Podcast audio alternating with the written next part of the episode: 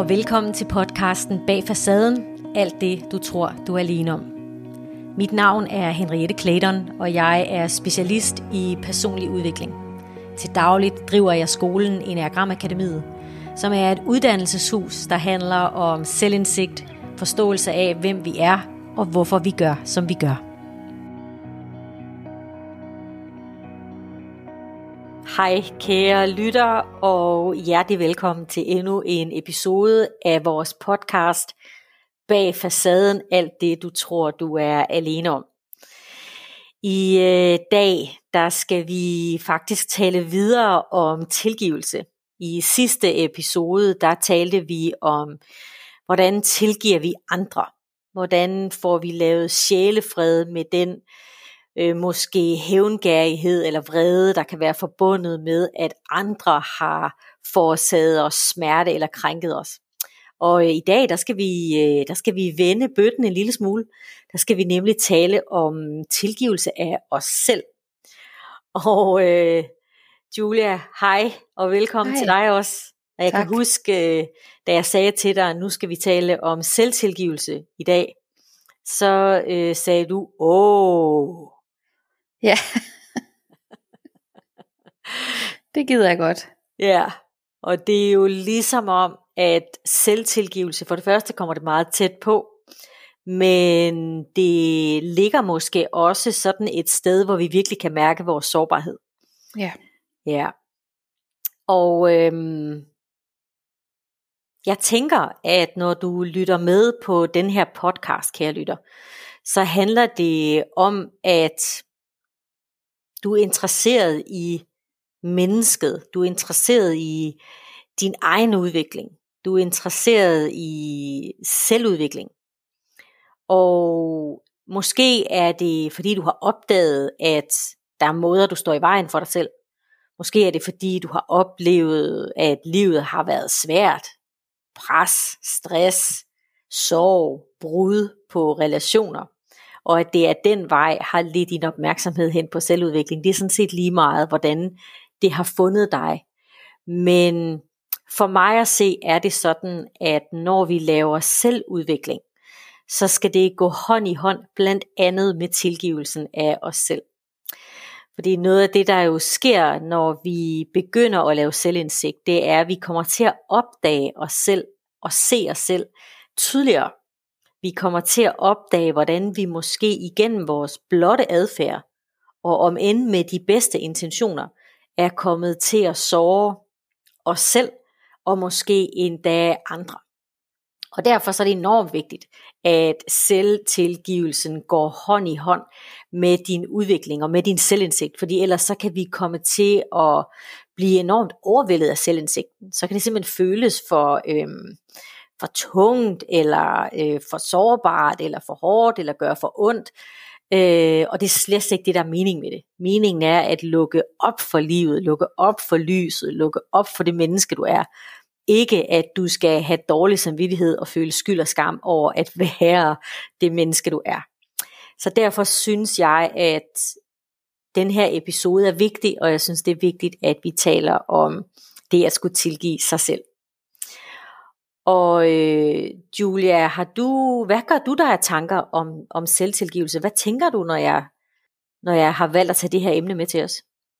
Jamen, øh, jeg tænker, uha, det, det er, der, der er meget at, at grave ned i der. Ja. Øhm, jeg tænker, at det helt klart er et område, jeg godt kunne gå mere på opdagelse i. Ja, hvad, hvad får dig til at sige det? Øhm, jamen fordi at øh, jeg kan være meget meget hård over for mig selv, hvis jeg tænker tilbage på situationer øh, tidligere i mit liv, hvor jeg måske kan se, at jeg ikke har ageret hensigtsmæssigt. Mm.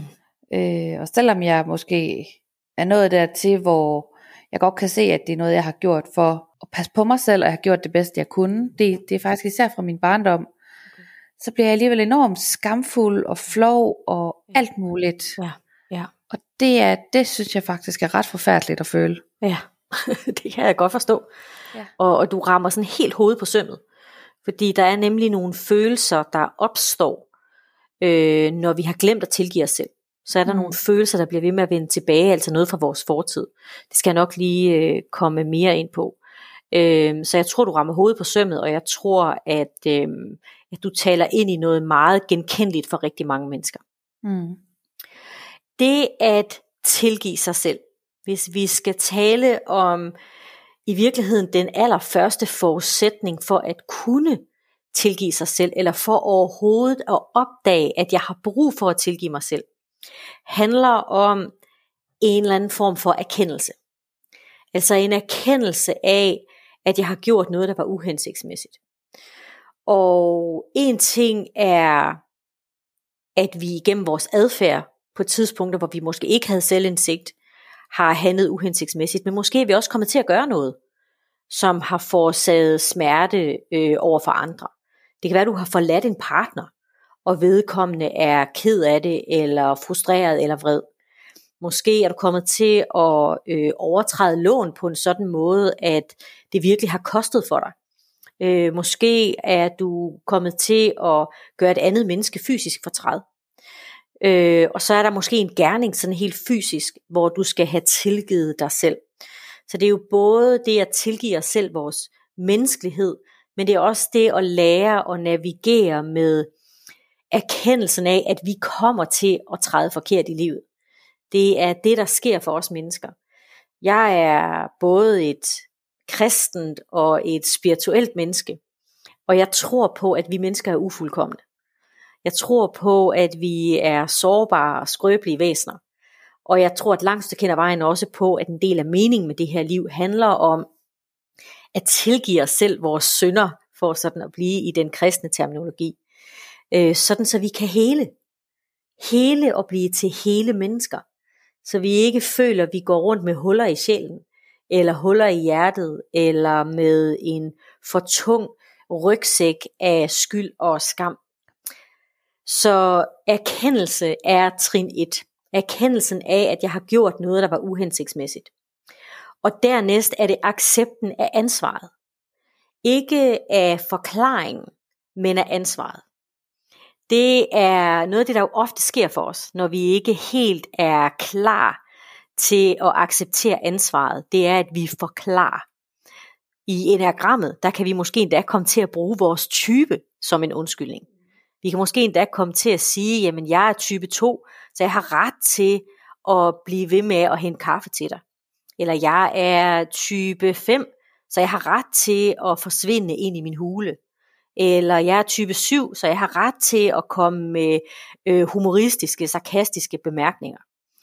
Og, øh, og når, vi, når vi kommer til at forklare os selv, og, og øh, tro mig, den fælde falder jeg også selv i, så accepterer vi ikke ansvaret for det menneske, vi er. Så accepterer vi ikke ansvaret for, at vores måde at være i verden på, på en eller anden måde, øh, har en betydning for vores omgivelser, og i høj grad også for vores egen trivsel. Og noget af det, der jo kan komme til at ske, det er, at hvis ikke vi erkender ansvaret, så bærer vi i virkeligheden stadigvæk selv på byrden uanset om vi er bevidste om det eller ej. Og Julia, noget af det du sagde før var, at der dukker følelser af skam op. Og det er fuldstændig sandt. Fordi når der dukker følelser af skam op, det kan også være følelser af vrede, det kan også være angst for den sags skyld. Når det dukker op, kan det faktisk være en, hvad kan man sige, en, en vejviser det kan være en indikation til os, en budbringer om, at vi altså bærer på noget, der ikke er nyttigt for os. Fordi det er ikke nyttigt at føle skam. Skam hænger tæt, tæt sammen med vores sociale relationer. Den hænger tæt, tæt sammen med overbevisningen om, øh, at jeg ikke er god nok. Overbevisningen om, at jeg ikke hører til. Og det er jo simpelthen ikke sandt. Det er ikke sandt, at du ikke er god nok. Det kan godt være, at der har været handlinger eller adfærd, som var unødig, men det har intet at gøre med dit menneskelige væsen. Det er heller ikke sandt, at du ikke hører til. Det, at du er født, betyder, at du hører til. Og når de følelser trigges, så er det oftest fordi, der er et eller andet, som vi ikke har fået afklaret. Og det kan altså være, at vi har glemt at tilgive os selv, eller måske også tilgive andre, som vi talte om i den seneste episode i sidste uge.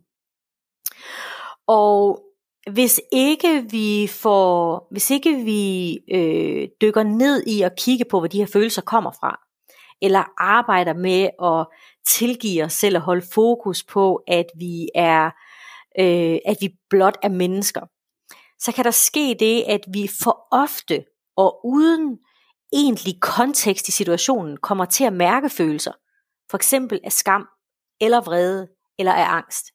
Og at vi bliver skamfulde, eller vrede, eller ængstlige for noget, som egentlig ikke handler om noget, vi burde skamme os over, eller noget, vi burde være vrede over. Altså følelserne kommer lidt ud af kontrol for os. Og når følelserne dukker op på tidspunkter, hvor de egentlig ikke hører til, så er det et udtryk for, at der ligger noget at vente på os. Så vi kan altså bruge de her følelser som sådan nogle guidelines. Og der er jo den anden ting, jeg lige har lyst til at sige, og det er et begreb, som jeg er dukket op, øh, er stødt på flere gange øh, i mit arbejde med selvudvikling og med tilgivelse, og det er begrebet pseudotilgivelse. Og pseudotilgivelse betyder i virkeligheden, at jeg, øh, jeg undskylder måske for, at du er blevet ked af det, men jeg tager ikke ansvaret for mine handlinger. Hmm. Det vil sige, så har jeg jo i virkeligheden ikke tilgivet mig selv. Så har jeg nemlig ikke erkendt, at jeg har et ansvar. Og det er noget af det, vi ofte kommer til at gøre, hvis ikke vi helt er klar til at tage ansvaret. Hvis det er for overvældende for os. Hvis, øh, hvis vi føler, at den skade, vi har forvoldt, er for stor så kan det være enormt svært for os at, at lave den her tilgivelse. Det kan også bare være, fordi der er manglende selvindsigt. At jeg simpelthen ikke er bevidst om, at jeg har et ansvar. Og så kan jeg bede om undskyldning for noget, som jeg egentlig ikke rigtig føler, jeg har ansvar for. Og det er sådan en pseudo-tilgivelse, som giver mig en pseudo-oplevelse af, at jeg ikke har gjort noget forkert. Men tag ikke fejl af, at følelserne stadigvæk øh, er derinde. Der er også en anden sjov ting i forhold til det her med pseudotilgivelse. Øhm, jeg kan huske, at jeg engang skulle tilgive, øh, det er mange år siden, og der skulle jeg tilgive et menneske, som havde virkelig forvoldt mig øh, smerte. Jeg tror, det er små 20 år siden. Og øh, min mor ringede til mig og sagde, at hun havde mødt det her menneske øh, og at han faktisk var rigtig ked af det. Og jeg kan huske, at min, øh, min respons til hende var, at det var jeg den ondte fløjt med ligeglad med. Og han skulle bare lide lige så meget, som jeg havde lidt. Og, og det der jo i virkeligheden var, var, var, var essensen her, det var, at det stadigvæk var mig, der led. Så hvis vi skal kunne tilgive, så skal vi altså være villige til at opgive kravet om, at det andet menneske skal blive ved med at lide. Det skal vi altså blive ved med, det skal vi altså være villige til at opgive. Og det betyder også, at vi skal være villige til at opgive vores egen lidelse. Hvor paradoxalt det end kan lyde, så kan lidelse faktisk være en komfortzone for os. Altså at det er lidt en komfortzone, at jeg er lidt vred. Lidt en komfortzone, at jeg føler mig lidt taget for givet lidt en komfortzone, at jeg føler mig forkert.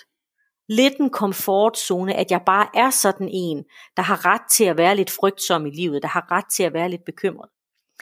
Så det skal vi altså være villige til at give op. Hvad tænker du om det, Julia? Jeg synes, det lyder, faktisk lyder meget velkendt.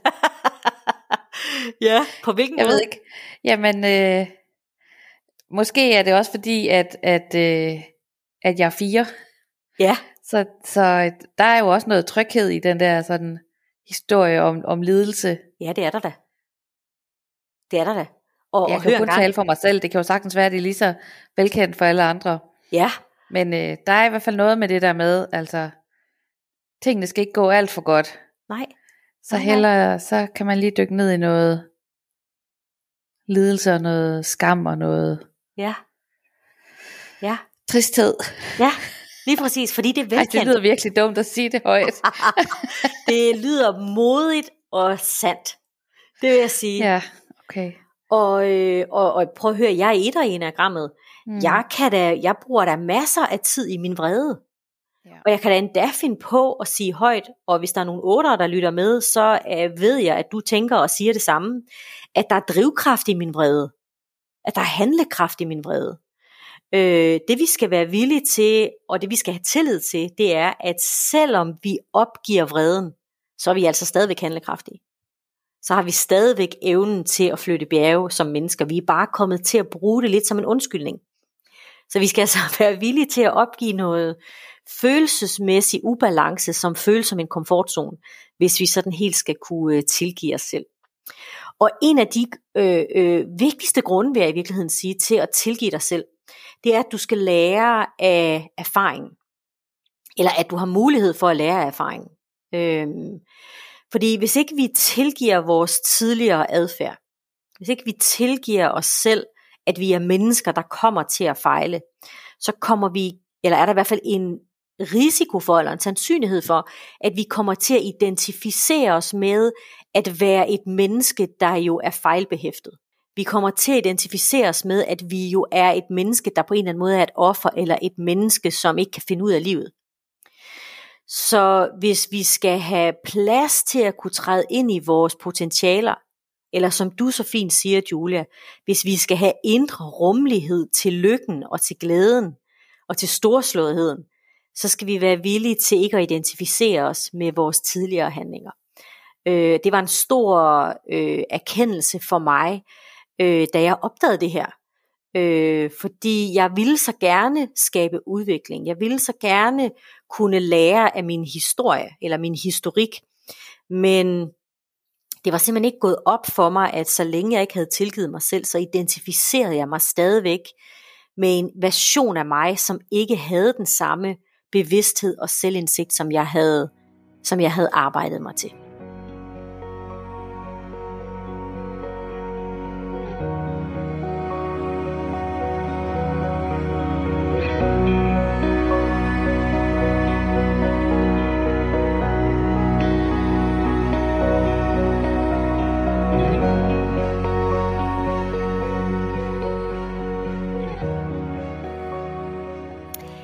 Har også øh, lyst til lige at berøre vores sådan øh, kollektive skam. Vores øh, sådan kollektive øh, ansvar, vil jeg i virkeligheden sige, for at tilgive. Øh, jeg har været, og det tænker jeg måske også du kære lytter har været, øh, berørt af George Floyds død i USA hvor han blev kvalt under en øh, politibetjent, der sad med knæet på hans hals i forlængen. Og den her betjent er nu lige blevet kendt skyldig i, øh, i det her drab. Og selvom det ikke hverken var din skyld eller min skyld, vi har ikke nogen, øh, nogen hånd i den her gerning, så er vi alligevel en del af verdenshistorien. Vi er en del af en verdenshistorie, som igennem mange år har undertrykt et folk, altså de sorte i USA. Og øhm, den skam skal vi være villige til at tilgive os selv. Fordi det er der igen, tror jeg, 100% på, at vi kan lave forandring. Fordi så længe vi ikke har accepteret vores skam, så er det, vi kan komme til at synes, at de mennesker, der stadigvæk lider, eller de mennesker, der har øh, der bliver ramt af vores måske uovervejede bemærkninger, at de er for sensitive. Det der i virkeligheden er på spil, det er vores egen skam. Så når vi ejer den skam, der hedder, at vi er en del af en verdenshistorie, så kan vi være med til at skabe kollektiv tilgivelse. Og når vi skaber tilgivelse, kære venner, så laver vi medfølelse. Det er simpelthen det, der vokser op inde i dig. Fordi lige så snart vi kan se følelserne i os selv, så kan vi begynde at se dem i andre. Og det vil sige, at vi laver medfølelse, vi laver forståelse, vi laver rummelighed. Fordi det jeg tror på, at jeg som et hvidt privilegeret menneske skal, det er, at jeg skal rumme og holde og støtte og anerkende den smerte, som de sorte mennesker i verden og i USA, sorte, brune, hvordan de nu identificerer sig selv, oplever. Jeg skal ikke modargumentere den, jeg skal holde den. Og øh, det samme gælder i MeToo-bevægelsen. Det samme gælder, når vi taler om forskellige religioner. Øh, at vi er med til at tage et kollektivt ansvar for, at vi alle sammen kan hele. Jeg læste for noget tid siden, jeg kan ikke huske, om det var en tale eller en artikel, det er også lige meget, om Desmond Tutu, eller som han havde givet et interview måske, hvor han beder det norske folk om at tilgive Breivik. Og det handler ikke om, at Breivik ikke skal have sin straf for, for angrebet på Ytøya. Det handler om at tilgive, så vi selv kan få fred. Så vi kan skabe forhåbentlig en verden, hvor der bliver mindre og mindre adspredelse, mindre og mindre vold, mindre og mindre had. Så det var sådan ude i den, øh, i den lidt tungere afdeling, men det er for at sige, at hvis vi tror på, at vi hænger sammen, hvis vi tror på, at vi påvirker hinanden, hvis vi tror på, at vi har en betydning i den her verden, så skal vi også være villige til at bære fortiden, og vi skal være villige til at tilgive den, selvom vi måske ikke fysisk har været en del af den. Som en afrunding til den her kollektive tilgivelse, så tror jeg måske også, at vi skal være villige til nogle gange at erkende, at der er noget, vi ikke ved. Øh, der er smerte, vi ikke forstår. Øh, jeg forstår for eksempel ikke den smerte, som mennesker, der har været udsat for racisme, bærer.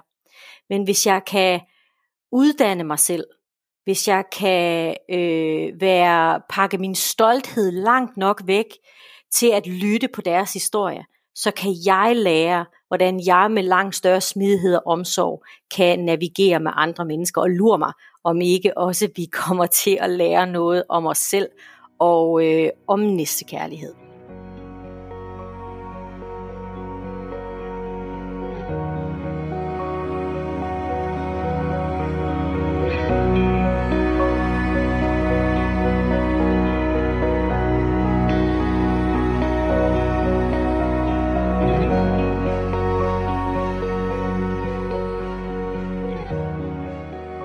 Arbejder vi jo til daglig med enagrammet. Mm. Så jeg sidder og tænker på, er der forskel på, hvad det er, de enkelte typer har brug for at tilgive, eller mm. er der en bestemt måde, man de forskellige typer har brug for at, at gå til det her med selvtilgivelse på? Mm. Godt spørgsmål. Øh, jeg tror i hvert fald, at eller enagrammet vil fortælle os, at der er nogle der er nogle, øh, der er nogle blind spots i vores typer, som gør, at vi, øh, at vi kan komme til at udvise unødig adfærd. At vi kan komme til at forårsage øh, noget uro i, i sådan de sociale relationer eller øh, i det arbejde, vi nu måtte udføre. Øh, det kan enagrammet fortælle os noget om. Og vi kunne lige, øh, vi kunne lige tage en runde i... Øh... Ja tak, det var fedt. ja tak, i enagramhjulet. Øhm, så tænker jeg egentlig, at jeg vil starte, eller jeg vil, jeg vil gå af den vej, der hedder at tale om det tredelte enagram, eller det vi kalder for de tre centre, som er kropscentret, hjertecentret og hovedcentret. Fordi i kropscentret, der taler vi jo om en underliggende følelse, et følelsesmæssigt tema, der handler om vrede. Det kommer til udtryk på tre meget forskellige måder hos 8, 9 og 1. Det vil jeg ikke komme ind på nu. Men følelsen vrede kan være en guideline til, at der er noget i mig, der har brug for tilgivelse. Fordi min default følelse, hvis jeg ved, at der er et eller andet, jeg har ansvar for, som jeg ikke har erkendt, er vrede. Det er min default følelse. Og for otterne, der kan det handle om, og det jo, kan jo være enormt individuelt fra 8 til 8, men for otterne generelt, der kan det handle om at tilgive mig selv for, at jeg, når jeg bliver presset, øh, øh, mister fornemmelsen af, hvor stor min energi er. Jeg mister fornemmelsen af, at jeg med min energi kommer til at udtrykke mig på en måde, som kan være overrumplende over for andre. Øh, som kan være grænseoverskridende eller intimiderende måske. Og det skal jeg tilgive mig selv for. Det er min læring i det her liv. Øh, vi er, som jeg sagde tidligere, øh, i hvert fald i min tro og overbevisning, ufuldkommende mennesker. Og det er sådan, det er. Og derfor så skal jeg også som 8 tilgive mig selv. Jeg skal ikke, reelt tilgivelse handler jo om et reelt ønske om at gøre noget anderledes. Og det vil, jeg, det vil sige, at når jeg vælger at tilgive mig selv, så skal jeg også være villig til at gå på opdagelse i, hvordan jeg kan gøre det anderledes næste gang. Det gælder for alle typerne. Så jeg skal tilgive mig selv, at, jeg, at min energi simpelthen løber af med mig. Hvis jeg er nier, så skal jeg tilgive mig selv de gange, hvor jeg ikke har fået sagt fra, de gange, hvor jeg ikke øh, er stået op for mig selv, de gange, hvor jeg måske øh, er kommet til at feje noget under gulvtæppet, som både ligger mig selv til last, men som også kommer til at ligge andre til last. Jeg skal også tilgive mig selv, for jeg kommer til at gå så meget i hi ind i mig selv, at jeg måske sidder med en følelse af at være øh, disconnected fra mine omgivelser, måske endda fra livet. Det skal du tilgive dig selv, kære Nia. Det er en forsvarsstrategi, den har passet på dig indtil videre, men der er andre muligheder. Hvis du er etter, så øh, kender du i høj grad til det at være ekstremt hård ved dig selv. Og det, at din indre kritiker er så barsk og hård ved dig, gør, at der ikke altid er plads til alt den dom, der er inde i dig. Og den dom, den kommer så til at flyde over. Og bliver til dom af dine omgivelser, dom af andre, øh, i rettesættende adfærd, dømmende adfærd, øh, det at, øh, at, at, at have nemmere ved at se det, der er forkert, frem for at se det, der er rigtigt. Det skal du tilgive dig selv for. Du skal i høj grad også tilgive dig selv for du skal tilgive dig selv og rumme dig selv for at være et fejlbehæftet menneske. Det er noget af det mest sårbare for etterne. Det er erkendelsen af, at, at vi er fejlbehæftet. På den ene side ved jeg det godt, og jeg kan måske oven i købet have overbevist mig selv om, at jeg fortjener øh, den der hårde indre kritiker. Det gør du ikke, kære etter. Øh, den er der ingen, der fortjener. Øh, det du skal tilgive er, hvad det har betydet for dig at sætte dig selv i så stram en spændetrøje, hvor du skal overholde så stramme øh, regler. Så kommer vi til hjertetræet 2, 3 og 4. Og her er det en, et andet følelsesmæssigt tema. Det er nemlig følelsen skam. Du var inde på det tidligere, Julia. Følelsen af skam, skyld, det er at være flov over noget. Øh, og jeg skal lige sige, at der er forskel på skyld og skam. De ligger meget tæt op af hinanden, men skyld handler om, at jeg øh, har ansvaret for, eller jeg på en eller anden måde har gjort noget forkert. Det er min skyld, at koppen gik i stykker, fordi det var mig, der tabte den. Det er skyld. Øh, betjenten i USA, der er blevet kendt skyldig i mordet, fordi han gjorde en forkert handling. Skam handler om overbevisningen om, at jeg er forkert. At fordi jeg har gjort noget forkert, så kommer jeg til at tro, at jeg er forkert, og derfor så vejer skam meget tungere end skyld gør. Og skam er altså den følelse, der kan være en indikator til de fine hjertetyper om, at der er noget, jeg ikke rummer hos mig selv. Der er noget, jeg skal tilgive mig selv. Hvis du er en dejlig toer, så skal du tilgive dig selv for at være et menneske med behov. En af grundene til, at toerne fokuserer på vi andres behov, er, at jeg, der er en stolthed i mig, der gør, at jeg ikke tillader mig selv at have behov, at udtrykke mine behov, at blive taget mig af. Du skal også tilgive dig selv, kære Thor, for at du kommer til at føle dig som et offer. Øh, en af grundene til, at du kommer til at føle dig som et offer, er fordi du ikke har givet dig selv opmærksomhed nok. Og så skal du også tilgive dig selv for den vrede, du kan mærke. Jeg ved godt, vi har med hjertetyperne at gøre. Men toerne kender godt til aggression. Og den skal du give plads, kære toer, fordi det er den aggression, der fortæller dig, at der er noget, du skal tilgive i dig selv.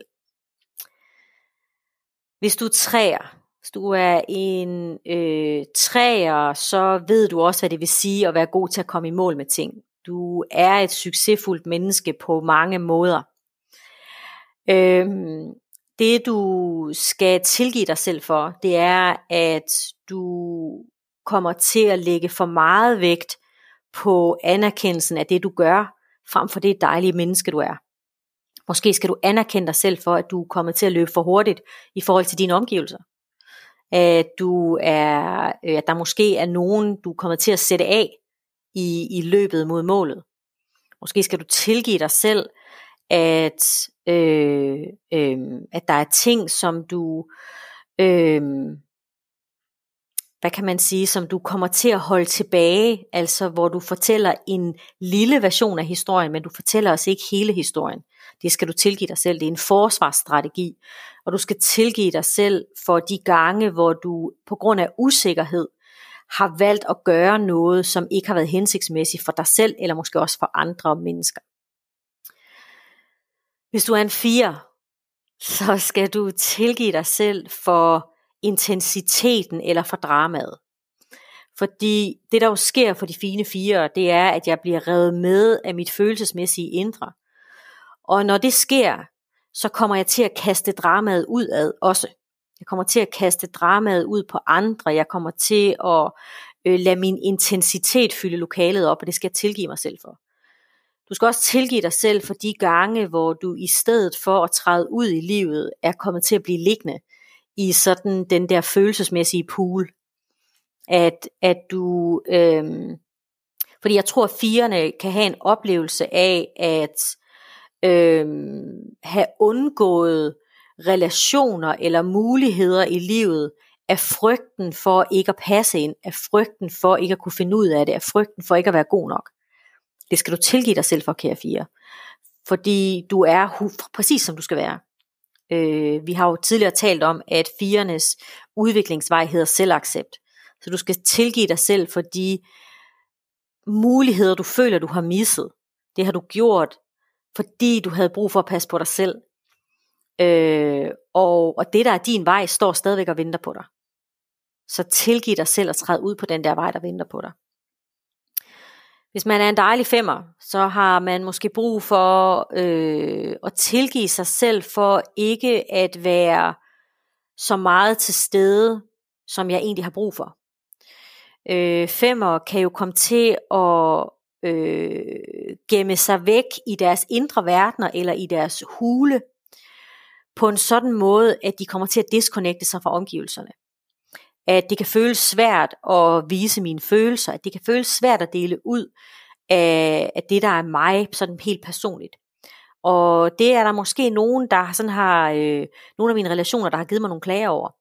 Det kan også være, at jeg har fået klager over øh, arrogance, eller det at være bedrevidende, det at komme til at øh, øh, i frygten for at fremstå mindre intelligent, end jeg egentlig er, er jeg kommet til at lukke andre mennesker ned med komplekse ord, med sådan bedre videnhed. Det skal jeg måske tilgive mig selv for. Hvis du er en dejlig sekser, så skal du tilgive dig selv for tvivlen. Du skal tilgive dig selv for de perioder, hvor du er kommet til at holde desperat fast i noget, fordi det var svært at træffe beslutningen om at gøre noget andet. Du skal tilgive dig selv, at du stiller mange spørgsmål. Du skal tilgive dig selv, at øh, kritikken, seriøsiteten, måske skepsisen fra tid til anden tager over. Det den egentlig bare fortæller dig, det er, at der er brug for tryghed. Hvis du er en syver, tilgiv dig selv for de gange, hvor du er kommet til at være for kæk. Hvor du er kommet til at sige noget, som egentlig skulle have været sjovt, men som er kommet til at sove nogen. Tilgiv også dig selv for den konfliktskyhed, der gør, at der nogle gange opstår komplekse, smertefulde situationer, måske især i dine nærmeste relationer, som du i stedet for at have taget stilling til at håndtere, er stukket af fra. Øh, som du øh, øh, måske har undgået at få repareret, fordi du har været for frygtsom. Og det jeg måske lige skal huske at sige, som jeg, som jeg glemte, det var, at når vi taler om hovedtyperne 5, 6 og 7, så hedder det følelsesmæssige tema angst, bekymring, angst. Og det er angsten, der er min vejviser her. Det er angsten, som er den følelse, der dukker op, når der er noget, jeg ikke har lyst til. når der er noget, jeg øh, synes er for overvældende eller for svært, så er det altså angst for de fine hovedtyper 5, 6 og 7. Så det var sådan øh, julet rundt. Øh, hvad tænker du om det, Julia? Gav det mening? Resonerer det? Ja, det synes jeg. Jeg synes, det giver rigtig meget mening. Tak for det. Ja, det giver også mening for mig selv som etter, mm. at, øh, at blive mindet om, at de der sådan mønstre, vi har, øh, øh, øh, altså fra tid til anden stikker af med mig, øh, ja. uanset om vi har gode intentioner eller ej. Øh, og derfor så er tilgivelse også sådan en løbende ting, vi skal have med os. Den skal ligesom gå hånd i hånd med det at være menneske, i hvert fald hvis man gerne vil være et menneske i udvikling, et bevidst menneske. Det er jo også ligesom om det er noget, man nogle gange glemmer lidt. Men man skal sådan minde sig selv om og holde fokus på det. Ja, det skal man da. Ellers kan det godt gå lidt i glemselen. Ja, det kan det. Det kan det. Det kan godt komme til at, at blive parkeret ude på fjernlageret. Og det der jo så sker, det er, at så kommer vi til at bokse med vreden, med skammen, med angsten og med bekymringerne. Og det vilde er jo, at vi selv har nøglen til det. Altså, i tilgivelsen ligger der sådan en enorm befrielse og frihed. Og vi kommer også til at se os selv med langt mere næstekærlige øjne. Altså vi kommer til at have langt mere rummelighed og selvkærlighed, når vi arbejder med det. Jeg tænker, at det vi afslutter med, er lige sådan en, en, øh, en lille, hvad kan man sige, en lille, øhm, en lille model, et lille forslag til, hvordan man går i gang med tilgivelse af sig selv.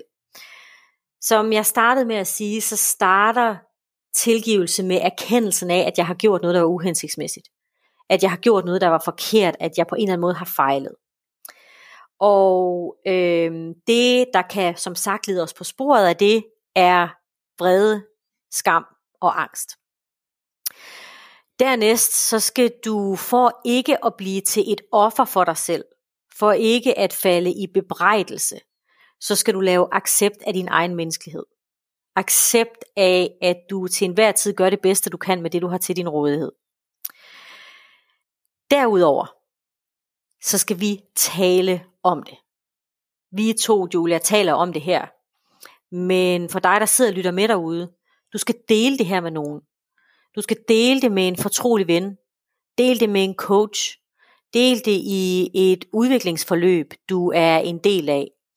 Øh, en af grundene til, kommer jeg til at tænke på, at den øh, model, der hedder 12-trinsmodellen, som vi jo kender i særdeleshed fra øh, alkohol- og stofafvinding. En af grundene til, at den er så effektiv, er fordi den gennemgår de her trin, der handler om at bruge min erfaring til at lære noget om mig selv, så jeg kan gøre noget nyt.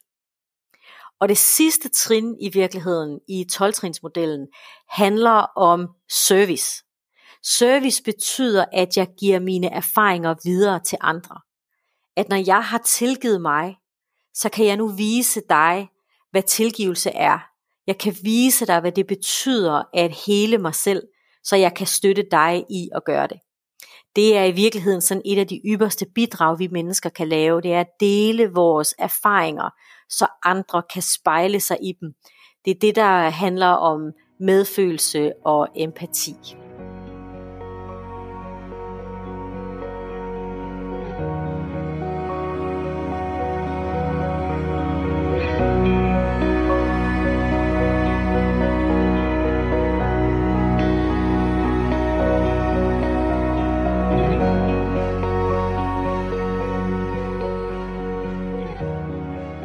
Som afslutningen på dagens episode, så læste jeg i artiklen med Desmond Tutu øh, den her sætning. Uden tilgivelse er der ingen fremtid. Det jeg hører, når jeg læser den her sætning, det er, at håbet ligger i tilgivelsen. Det er håbet om, at vi i morgen kan mere, end vi kunne i går. Det er håbet om, at vi i morgen kan vise endnu mere kærlighed, end vi kunne i går at vi kan vise endnu mere næstekærlighed og samhørighed, end vi kunne i går. Så uden tilgivelse er der ingen fremtid, fortæller Desmond Tutu os. Tusind tak, Julia, for øh, i dag. Tak for snakken ja, om øh, et relevant emne. Og øh, jeg glæder mig, kære lytter, til vi mødes igen Indtil da, pas godt på dig selv og pas på hinanden. Du har lyttet til podcasten Bag facaden. Alt det, du tror, du er alene om. Udover denne podcast finder du mig også på de sociale medier. Facebook, Instagram og LinkedIn, hvor jeg dagligt deler tips, tanker og forslag til din personlige udvikling. Du er også velkommen på min hjemmeside www.henrietteklæderen.dk. Her kan du se vores mange kurser, foredrag og uddannelser, ligesom det er her, du kan skrive til os med din udfordring. Så er det måske dit brev, vi vælger næste gang. Tak fordi du lyttede med.